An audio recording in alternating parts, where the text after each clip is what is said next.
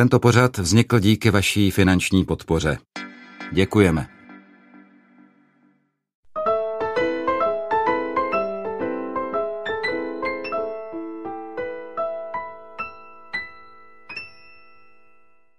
Cesty operních pěvců Olomouckého divadla v 19. století přišel do olomouckého studia představit docent Jiří Kopecký, vedoucí katedry muzikologie Filozofické fakulty Univerzity Palackého Olomouc. A já jedním dechem dodávám můj dobrý kamarád Jirko. Ahoj, vítej u nás ve studiu, dobrý den.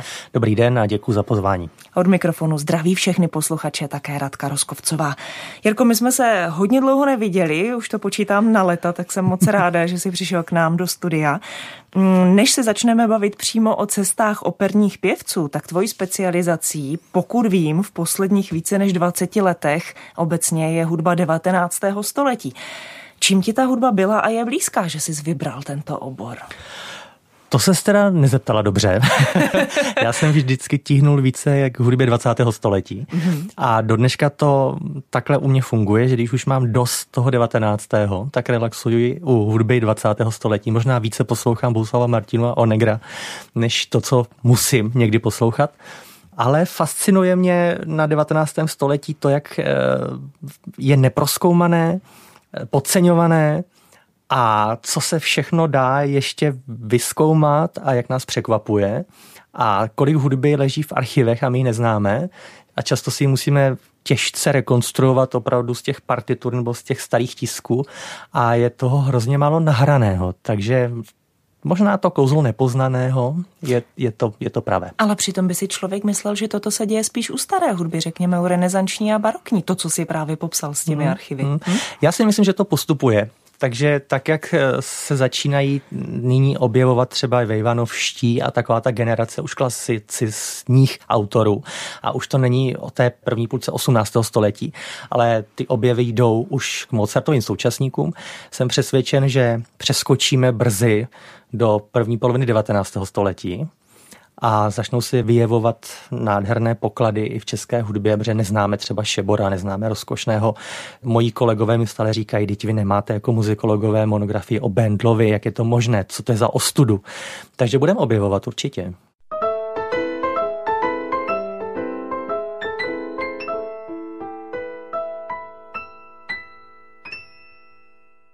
Hostem Proglasu je Jiří Kopecký. Jirko, ty se zaměřuješ i na dobové hudební divadlo.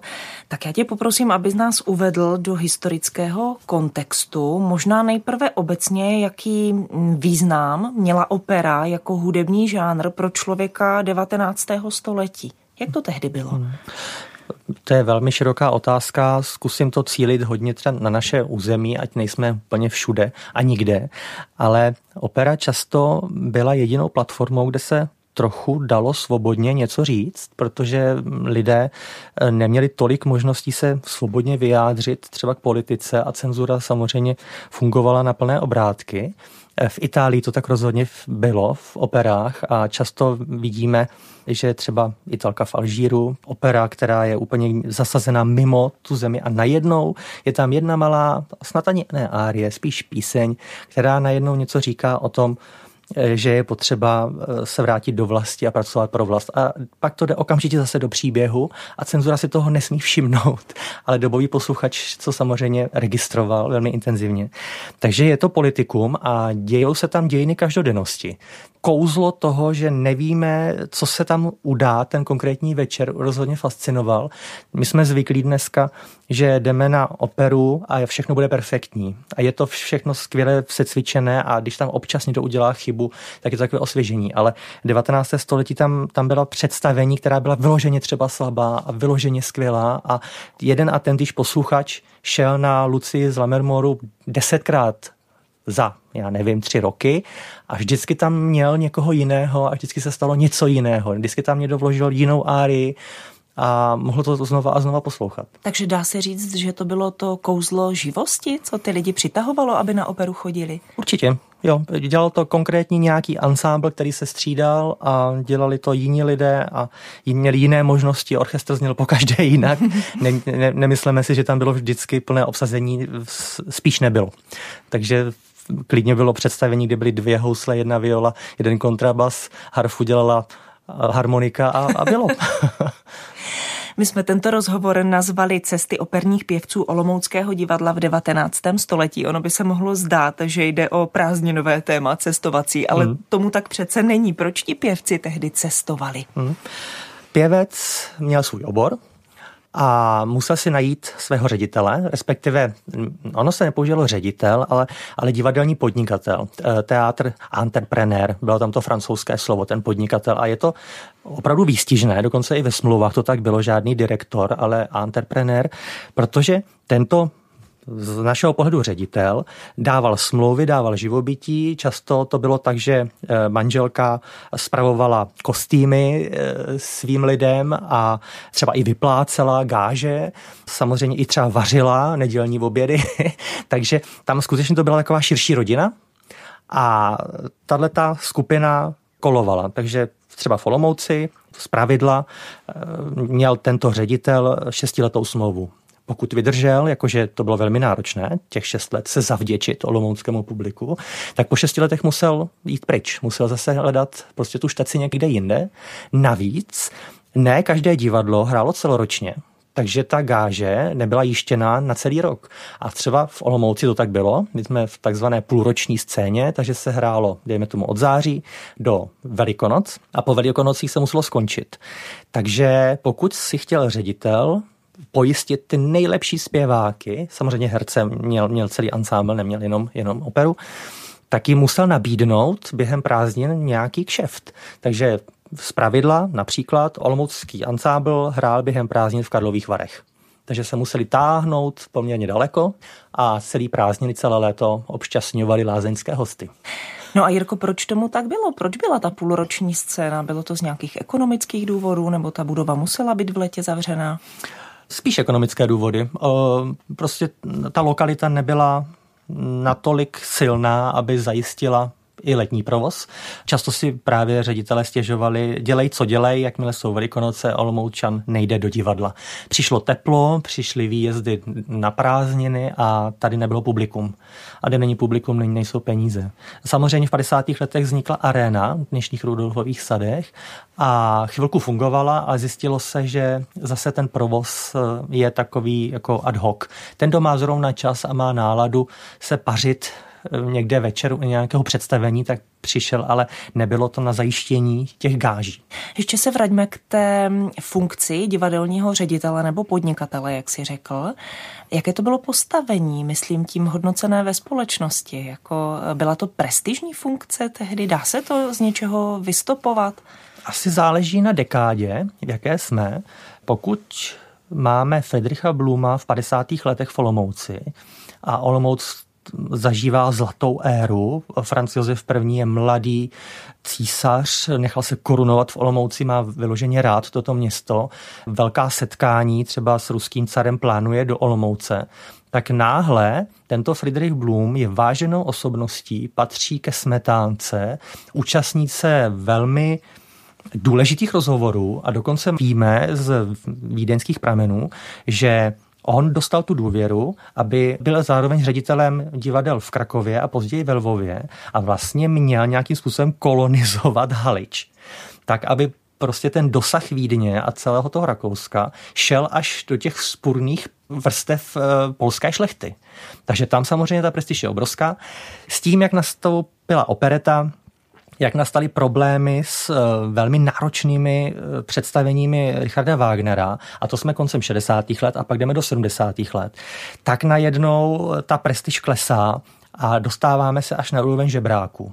Takže čteme i takové smutné příběhy, kdy třeba Karel König, další ředitel, který tady v Olomouci byl, ale pak třeba byl i ve Lvově, neměl na výplaty gáží a máme tam takové zvláštní opisy toho, co museli dělat třeba operní zpěvačky, že museli navazovat nemravné vztahy, aby se vůbec uživili.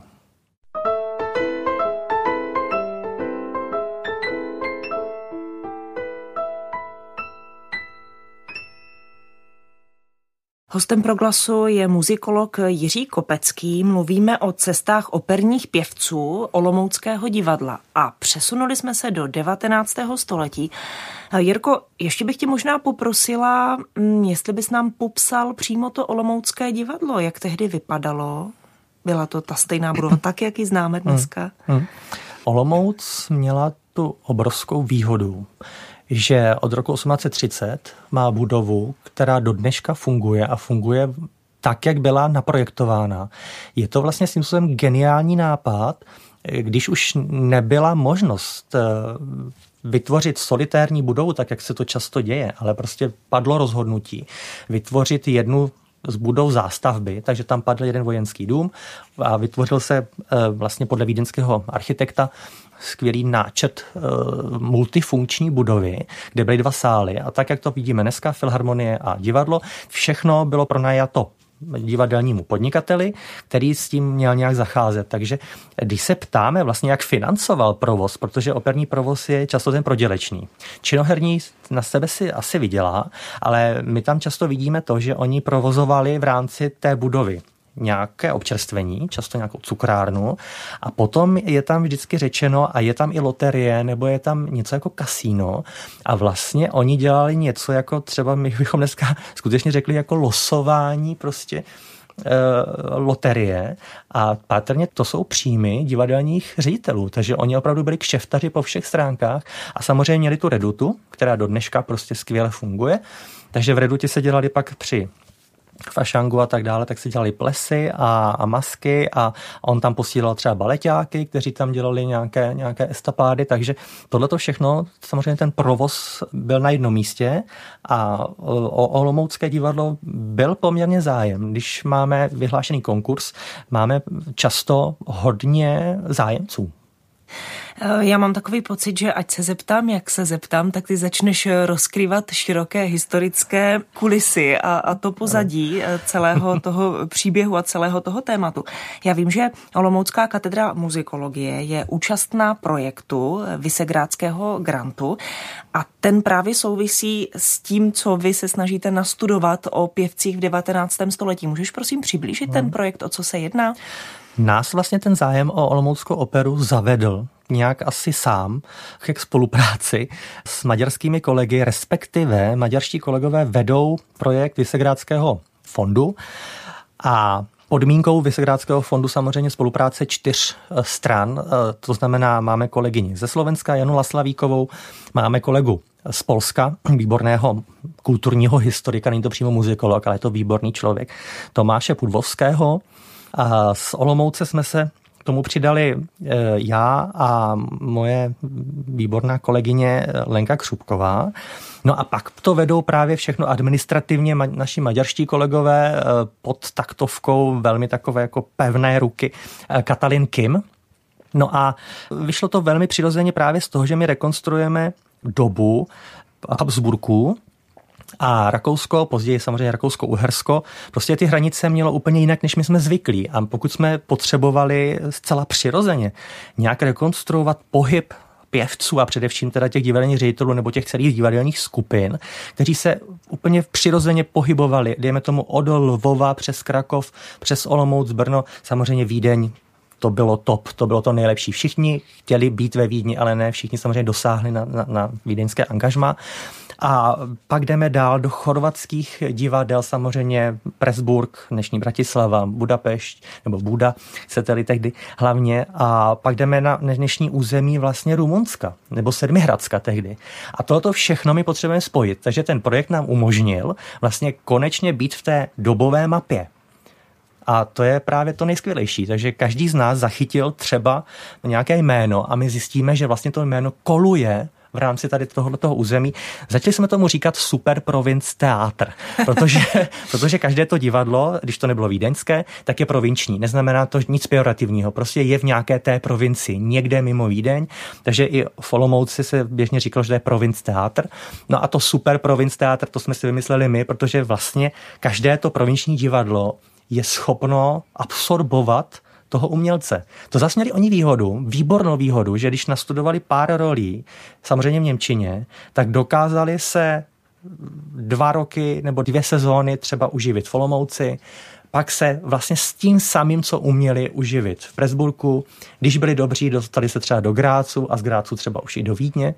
Takže to byla jejich obrovská výhoda. Ty pasy samozřejmě museli vždycky vyřídit, ale ty hranice byly opravdu propustnější, než kdyby chtěli třeba do Německa, to už bylo horší samozřejmě, dostat se do Berlína třeba, to byla velmi prestižní scéna, anebo třeba do Paříže. Ale v rámci toho velkého území kolovali všichni co sezónu nebo co 2 sezóny.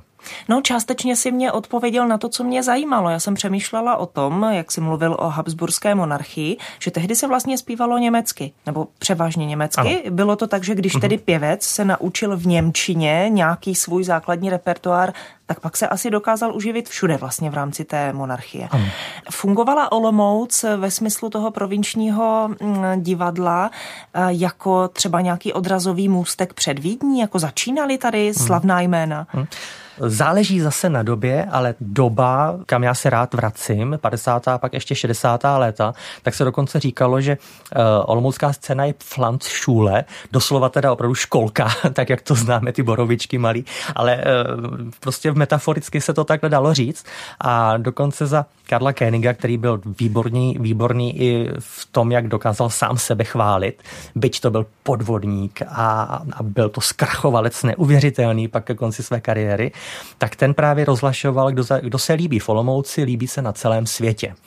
A odrazil se od celá mimořádné teda kariéry, která odstartovala v Olomouci, a to je Paulina Lucca, pozdější světová primadona, která udělala furore i v Americe a zejména teda v Berlíně.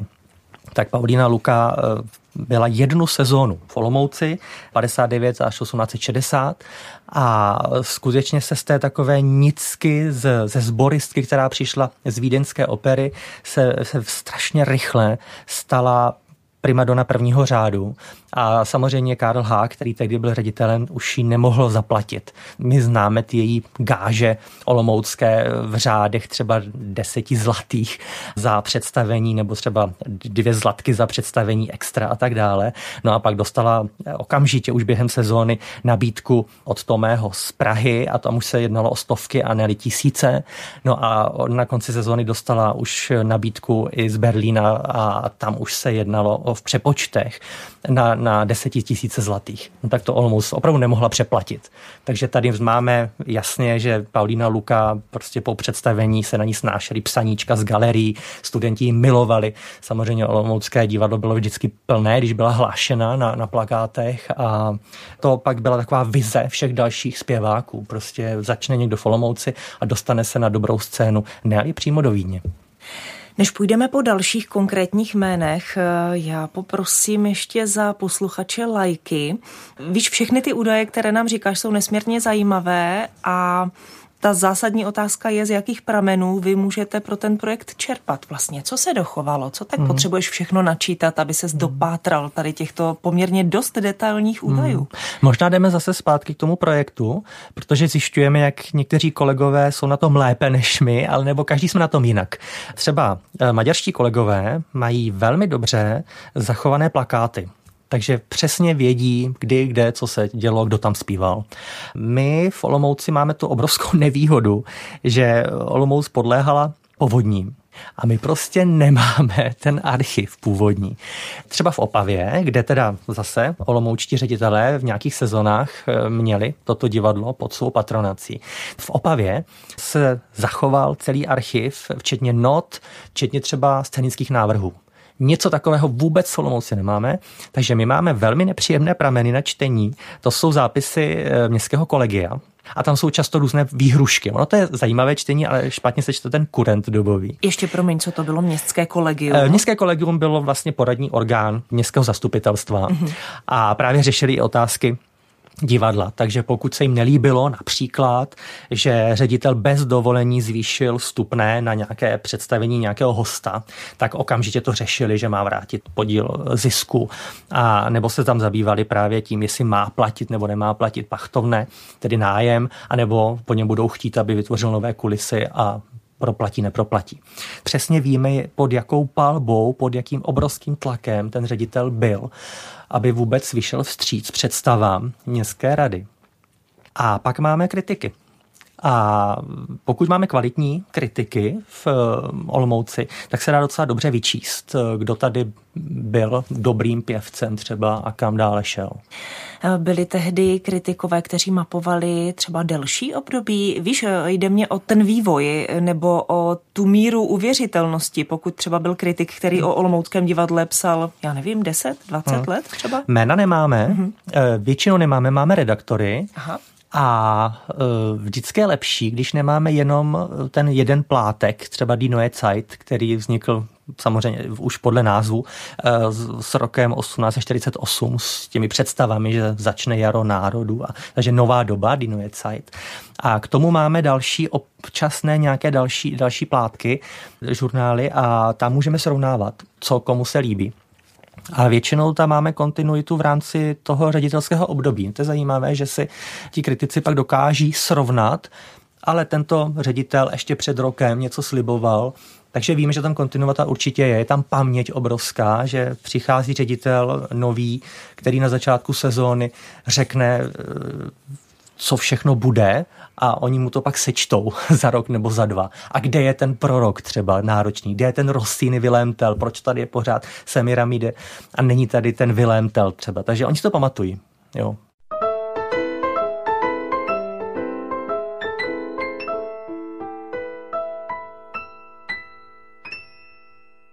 Posloucháte Proglas dneska s Radkou Roskovcovou a jejím hostem, tedy mým hostem, Jiřím Kopeckým z katedry muzikologie Filozofické fakulty Univerzity Palackého Olomouc. Hovoříme o cestách operních pěvců olomouckého divadla v 19. století. Jirko, ty jsi mluvil o projektu, který máte se Slovenskem, Maďarskem a Polskem a mapujete společně, jak právě ti pěvci se pohybovali a vlastně kolovali mezi těmi divadly. Možná tě teď poprosím ještě, abys u toho projektu zůstal a představil nějakého výsledky. Řeknu, jak se jmenuje ten projekt, třeba nám ten složitý název něco řekne, i když nevím, vydržte to, prosím. Jmenuje se ten projekt Towards a Common Regional History of Our Nation Building Strategies. A překládat se to snad ani nemůže, ale já se pokusím. Směrem ke stejné regionální historii našich národně budovatelských strategií. A má to podtitul, a ten nám asi už řekne něco lepšího, má to podtitul Traveling Directors, Musicians, tedy cestující ředitelé a hudebníci.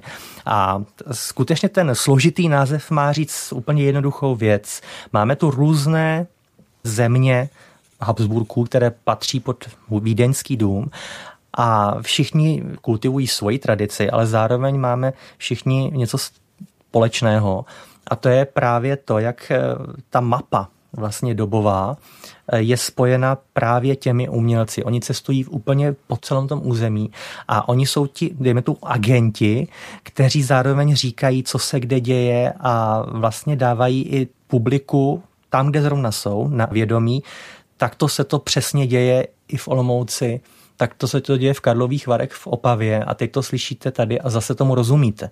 Takže opravdu ta země je vlastně scelována operou. Ona skutečně toto ale věděli velmi dobře ti ministři kultu, že opera může držet pohromadě celou zemi, respektive umění, kultura, stejná kultura, že si rozumíme. Mluvíš o síťování vlastně. Ano, vlastně mluvím o velmi husté síti divadel, kde když bylo potřeba i něco politického, tak právě tam se pak dělo něco. Takže když Franz Josef slavil svátek, tak všechna ta provinční divadla nasazovala nějaké představení, které přeci jenom bylo nějak speciální. Takže samozřejmě, když to bylo v 50. letech, tak nastoupila opera Marta od Flotova, a protože lepší opera nějaká původně německá nebyla, pak se nasazoval Wagner, no a pak Češi, když už teda, tak nasazovali třeba Prodanou nevěstu, trošku naschvál, samozřejmě. Takže opravdu se tohleto vlastně všechno dodržovalo. Narozeniny, svátek císaře, prostě zase určoval nějaký tep toho běžného provozu.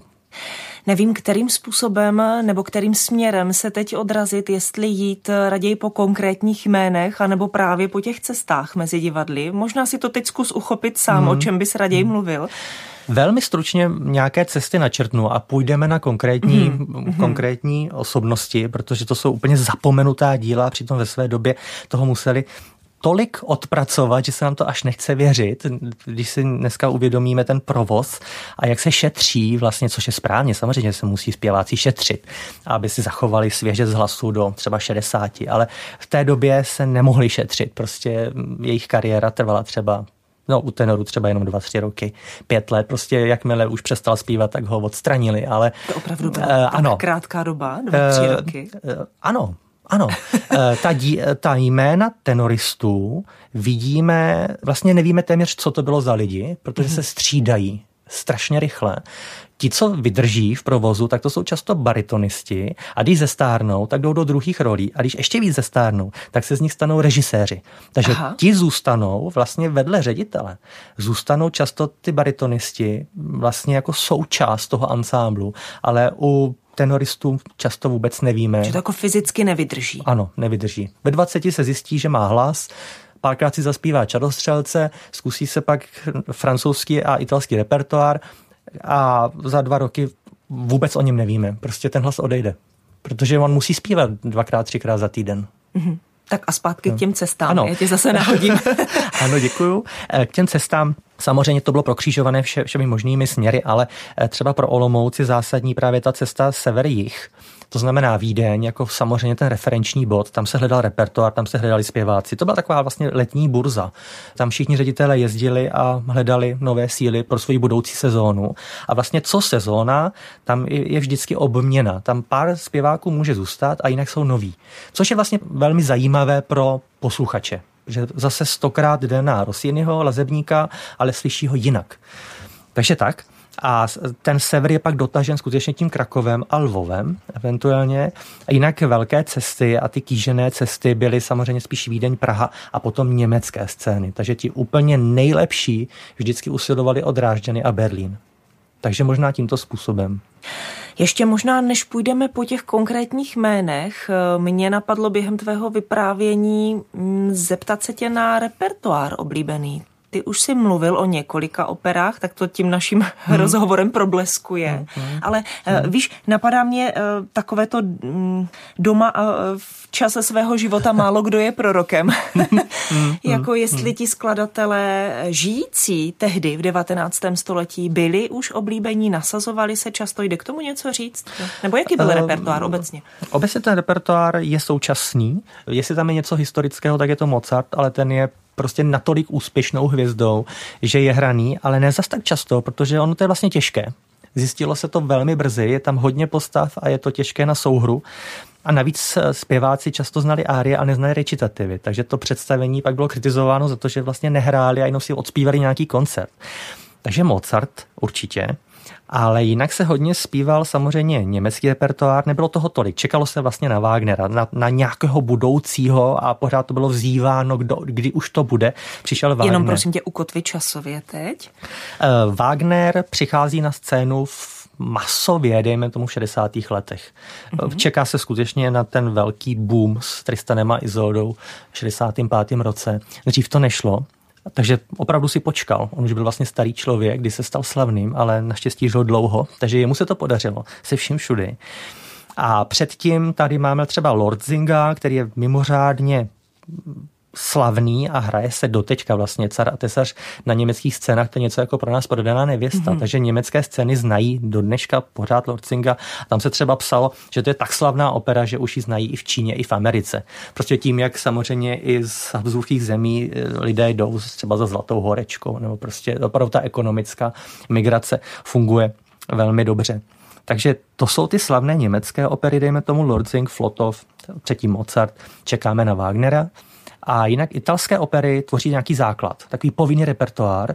Můžeme odhadnout, že znali ty role i v italštině, že když bylo potřeba, tak se vyrovnali italským zpěvákům. No na to jsem se chtěla právě zeptat, protože asi člověk by čekal, že to budou interpretovat právě v italštině a oni zpívali německy. Zpívali německy a vlastně tady tím způsobem vzniká podloží té německé tradice. Prostě původní, dejme tomu německý repertoár je vlastně italský, francouzský, takže to nejoblíbenější jsou italské opery, belkantové, takže Donizetti, Bellini, především té Rossini a potom to jsou komické opery Francouzů. Takže to jsou opery, které jsou německým publikem vnímány jako německé, dá se říct. Do nich ještě zapadá jedna krásná, ještě ji třeba zmíníme, je to Balfeho, což je irský skladatel, Balfeho opera Cikánka, Die Zigeunerin. A ta se zpívala samozřejmě zase německy jako Singspiel nebo Spielop, nějaká taková ta hraná nebo herecky vázaná opera. Bylo potřeba nejenom zaspívat, ale skutečně tam musela být hlavní roli minimálně zpěvačka, která zároveň je výbornou herečkou. Takže to jsou ty nároky na tyto opery. No a z nich se kultivuje pak ten německý repertoár. No a do toho francouzská opera pakovou, dejme tomu metou, před Wagnerem byla velká francouzská opera, to znamená ty velmi náročné opery Giacoma Meyerbera. Klasická provinční scéna vlastně neusiluje o svého autora a ani v Olomouci se to vlastně nepodařilo. Pár takových pokusů, jak domácího autora podpořit, máme, nebo alespoň nějakého rakouského, máme tady Brýla a tak dále, ale to jsou naprosto zapadlá jména a to jsou často i opery, které se nechytly a od začátku už i kritika zmiňovala, že to není nic extra. Takže to usilování o svou vlastní operní tradici, tu lokální máme, ale Olomouci se to nepodařilo. Podařilo se to částečně Brnu a pak se to samozřejmě podařilo v Praze.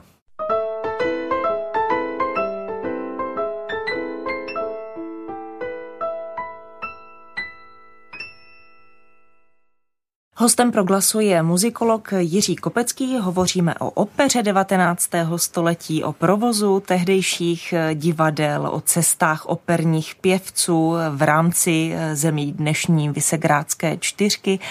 Jirko, možná pojďme na konkrétní jména.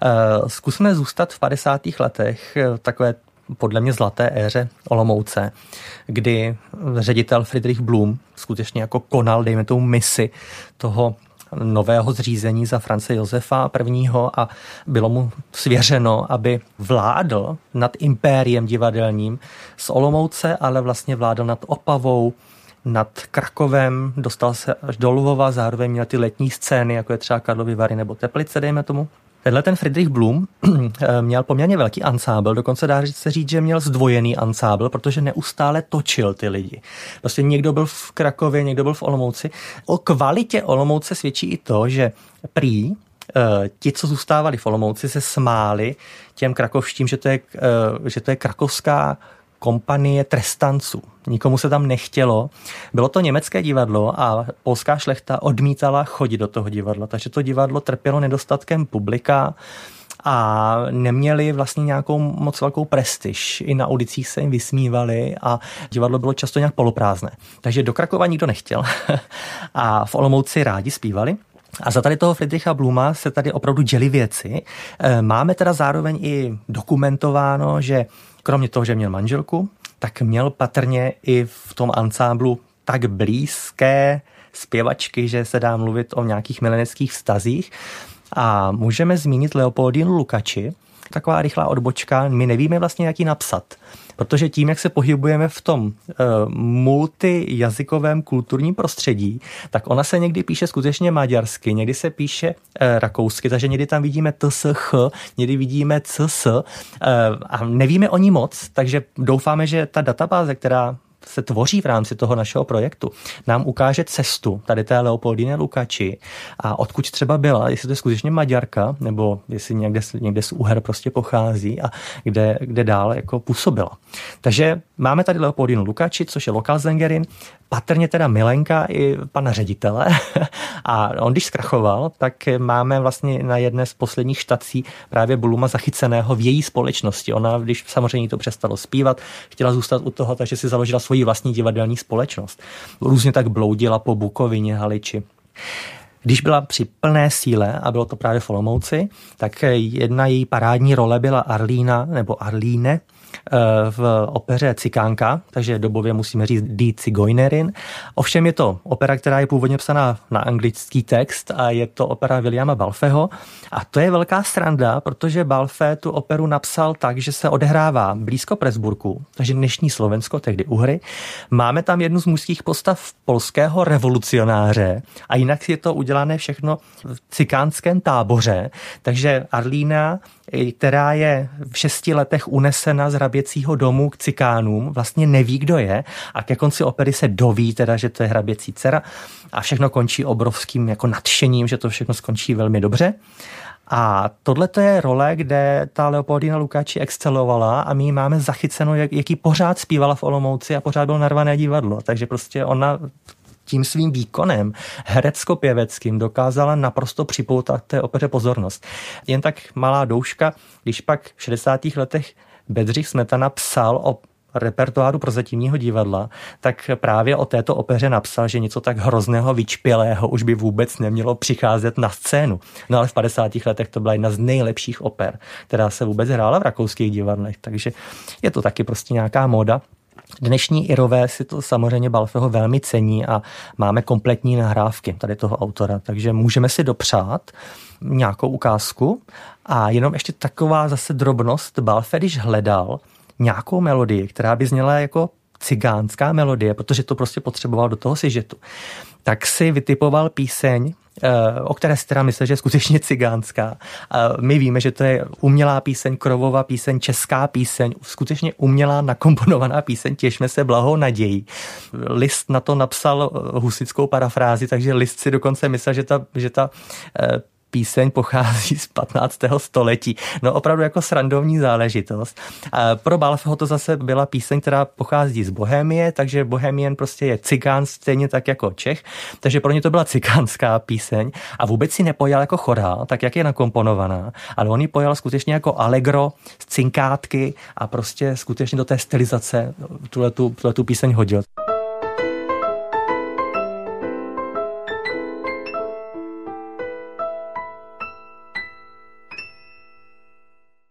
Dalším tématem, které bych chtěla otevřít v dnešním povídání o hudebním divadle 19. století a o cestách tehdejších pěvců, tak je téma primadona. Primadona, kdo to byl, co všechno musela primadona v 19. století zvládnout, Jirko? Dejme si konkrétní příklad, ono to z něho vyplyne možná lépe než obecný popis.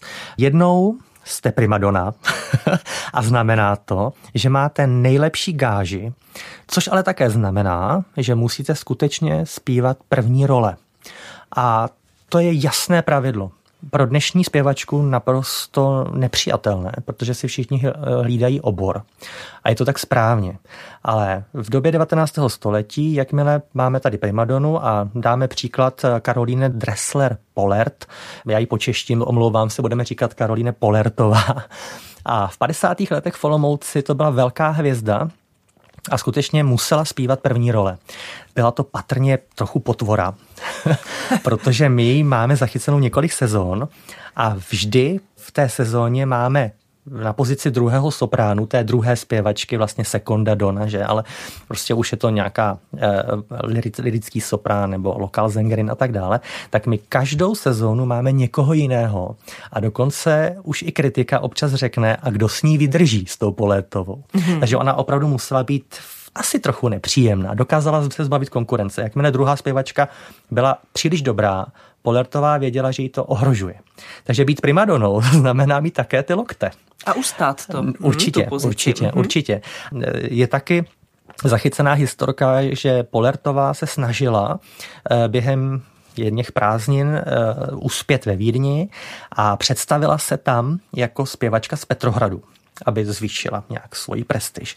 A samozřejmě se to domákli v Olomouci a hnedka v časopise Die Neue Zeit jí to vytmavili a řekli, nikdy jsme si nemysleli, paní Pollertová, že jsme až tak na východě.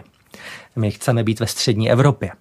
To jí nechali jako trošku s prominutím sežrát, ale ona byla natolik dobrá a natolik lákala publikum, že si zas nedovolil někdo jako úplně na ní něco jako špatného napsat.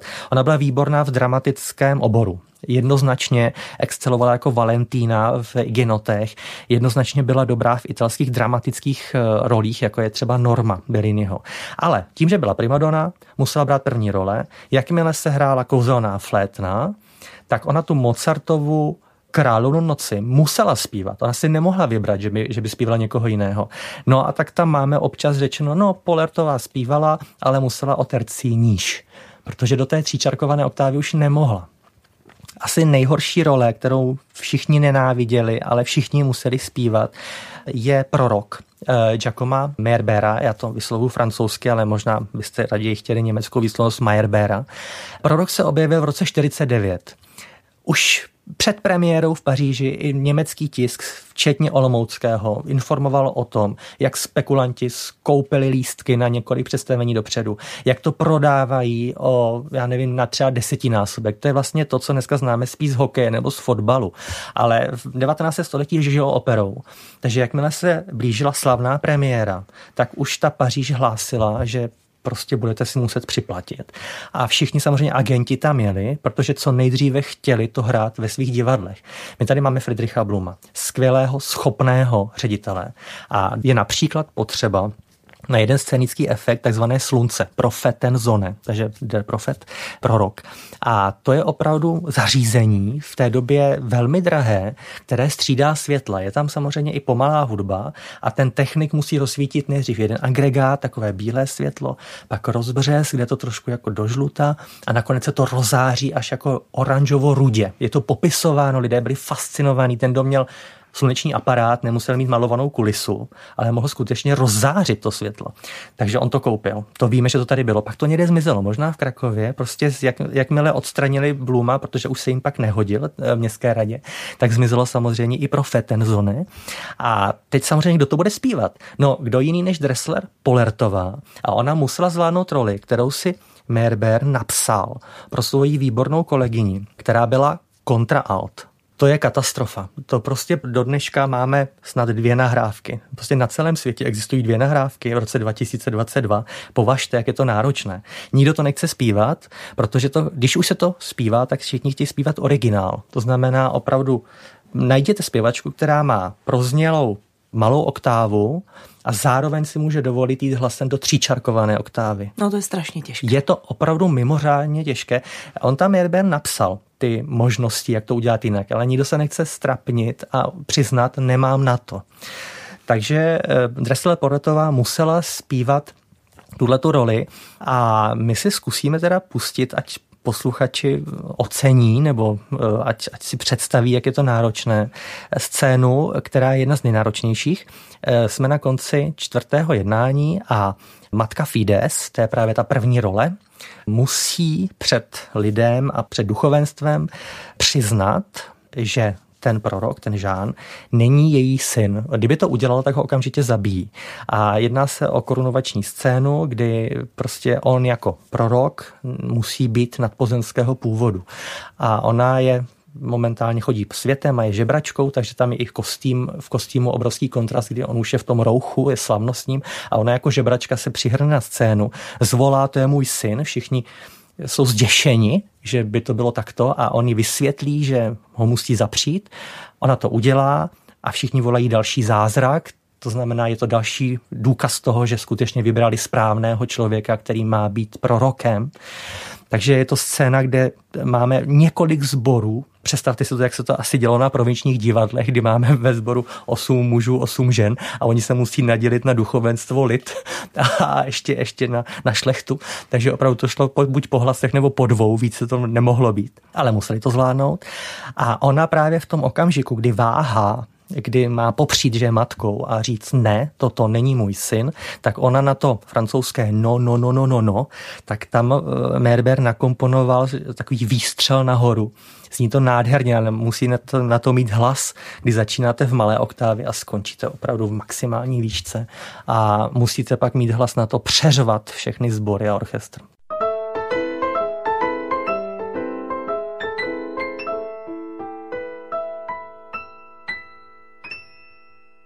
V tom našem povídání o hudebním divadle a o tom výzkumu, který provádíte na katedře muzikologie v rámci projektu Visegrádského grantu, tak určitě, Jirko, je to tak, že jste, jak už to bývá při studiu archivních dokumentů, museli narazit také na nějakou kuriozitu. Podělíš se o něco? Není jich mnoho, ale jedna je taková moje oblíbená, tak si ji zkusme přiblížit. Jsme v 50. letech. 19. století. Ano, jsme v 50. letech 19. století. A do Olomouce přijíždí řada debitantek, protože je o olomouckou scénu zájem. A když někdo debit má úspěšný, znamená to, že by mohl být angažována nebo že se dostane na nějakou jinou dobrou scénu. Takže máme dvě debitantky, jedna je mladá, o ní nebudeme mluvit, zpívala pod tónem, nebylo to nic moc. Ale máme tu jakousi slečnu Montánovou, vůbec o ní nevíme, možná se nám podaří podchytit dalším výzkumem, jestli vůbec se dál chytla někde, ale máme tu jistou slečnu Montánovou, která přijela z Krakova do Olomouce a měla debitovat v Berlínyho Normě. To je opera, kterou všichni znali a dodneška patří k těm nejsložitějším a vlastně nejoblíbenějším rolím od Vincenza Belliniho. A ona vystoupila v Olomouci a máme zachycenou vzpomínku na ten její debit díky Karlu Königovi. On byl trošku asi i zlomyslný, dá se říct. V té době to byl herec, člen té skupiny herecké pod Friedrichem Blumem a časem se teda z něho stal ředitel, vypracoval se skutečně a skončil teda bohužel špatně, velkými krachy a dluhy. To nechme teďka být. Byl velmi úspěšným hercem, dokonce víme, že v parodiích na slavné opery a každá trochu známější opera měla svůj parodický protějšek. Tak on v těch parodických seancích hrál často ženské role a byl proto velmi oblíben a dokonce imitoval baletky. Jo? Tak si představte chlapa komika, který prostě dělá nějakou baletku a směje se třeba Wagnerovu Tannhäuserovi. Takže ten člověk velmi vtipně zachytil, když se chtěl seznámit, kam vlastně nastupuje na začátku své olomoucké kariéry, tak šel na operu a zažil toto. Já vám tu vzpomínku přečtu. Během velké árie Cudná bohyně se v prvním aktu přihodil představitelce Normy malér. Při velkém závěru, k němuž otevřela svá už tak dost velká ústa, jí nečekaně vypadla horní část umělého chrupu. Otřesný smích zazněl teď, ano, nelze se nesmát, necháme vysmát i publikum. Otřesný smích zazněl teď ze strany publika. Samotná zpěvačka s božským klidem a vyrovnaností poodstoupila za oponu, dala svůj chrup do pořádku a dokončila árii. Nemyslím si, že by byla jiná proslulá kapacita, kdy dosáhla většího efektu s touto árií, než tomu bylo u slečny Montánové. Byla přinejmenším 10krát vyvolána a vždy se musela znovu ukazovat, aby se děkovala. Měla chudinka za to, že publikum skutečně nadchla. Málem jsem to nedočetl. Abys byl jako srozumitelný, taky jsem se tady teď dusila smíchem. Tak takové vtipnosti se najdou i ano. Při práci badatele, muzikologa. Ano. Já myslím, že my už se tady s Jirkou dosmějeme. Vás, ano, buďme rádi, že jí to nespadlo do publika. Ano, vás posluchače v tuto chvíli zdravíme. A Jirko, moc děkuju, že jsi byl naším hostem na Proglasu. Přinesl si spoustu zajímavého povídání a zdravím na katedru muzikologie olomouckou a přeju vám hodně úspěchů při dalším bádání. Já děkuji ještě jednou moc za milé pozvání a děkuji za to přání. A s vámi posluchači se pro tuto chvíli loučí také Radka Roskovcová a hlavně buďte dobře naladěni. Naslyšenou.